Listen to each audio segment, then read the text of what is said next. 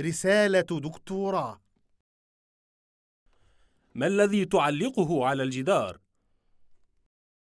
إنه إعلان عن مناقشة رسالة دكتوراه في النانو تكنولوجي وما شأنك أنت ورسائل الماجستير والدكتوراه؟ إنها لأختي الكبرى ما شاء الله لم أكن أعرف أن في عائلتك علماء بهذا القدر من التعليم. إن زوجها أيضا أستاذ دكتور في الهندسة الفضائية. وحموها أستاذ متقاعد في الفيزياء. ما شاء الله. ومتزوجة أيضا؟ نعم. ولديها ولدان وبنت. سبحان الله. ومن أين وجدت كل هذا الوقت للماجستير والدكتوراه؟ إنها طموح منذ صغرها وتعشق التعليم والدراسة والبحث العلمي. وتعتقد أن رسالة الإنسان في الحياة هي التعلم وتعليم الآخرين. وهي تحاول مع زوجها زرع هذه المبادئ في أولادها. مع أنكم أسرة غنية وكان من الممكن أن تكتفي بمقام أبيها وثروته. إنها ترى أن المكانة التي يحتلها الإنسان بالعلم والمعرفة أسمى من أي مكانة أخرى. ولذلك اختارت زوجا من أسرة علمية رغم أنها تقدم للزواج بها كثير من أبناء الأثرياء والطبقة العليا. تصور أنها لم تكلف أبي شيئا من المصروفات الدراسية فقد كانت دائما تحصل على منح دراسية بسبب تفوقها. ولم تحتج قط إلى دروس خصوصية إلا مرة أو مرتين طوال دراستها. صدق الشاعر الذي يقول العلم يرفع بيتا لا عماد له والجهل يهدم بيت العز والشرف. هل تعلم أن اثنين من أولادها قد حصلا على دبلومة عالمية في الاختراعات؟ ما شاء الله. كم سنهما؟ وفي أي مجال كانت هذه الاختراعات؟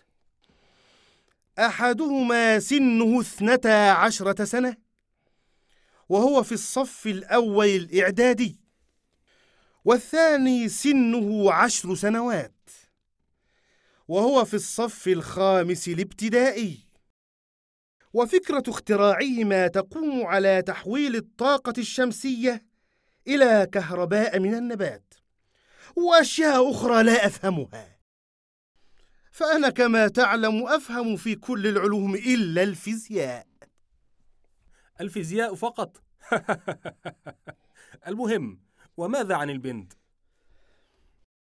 البنت إنها طالبة في المرحلة الثانوية وهي شاعرة وأديبة تنظم القصائد. وتكتب روايات أدبية طويلة. وأسلوبها راق. وفازت أكثر من مرة بالمركز الأول في المهرجانات الأدبية داخل البلاد وخارجها. ودائما تختارها وزارة التربية والتعليم لتمثل البلاد في المسابقات الدولية. صحيح يا أخي. من شابه أباه فما ظلم. والولد سر أبيه كما يقولون. في الحقيقة المدرسة لها دور كبير في هذا التفوق والنجاح. كيف ذلك؟ في المدرسة التي يدرسون بها مجموعة من المعلمين والمعلمات لا هم لهم إلا الوصول بالطلاب إلى أعلى مستوى علمي وأخلاقي. وهذه سياسة المدرسة كلها. بدءا من المدير وحتى العامل الذي ينظف الفصول. فهم مختارون بعناية للارتقاء بمستوى الطلاب علميا واخلاقيا وروحيا. لن تنهض هذه الأمة إلا بالعلم والإيمان. لكن قل لي لماذا اختارت أختك هذا التخصص الدقيق؟ إنها بعد تخرجها في الجامعة كانت تبحث عن تخصص يساعدها على فهم أسرار الكون وحل كثير من المشكلات المستعصية.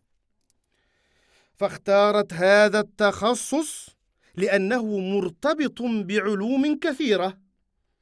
مثل الطب والفيزياء والهندسة ويساعد على حل كثير من المشكلات. وهل كل إخوتك مثلها؟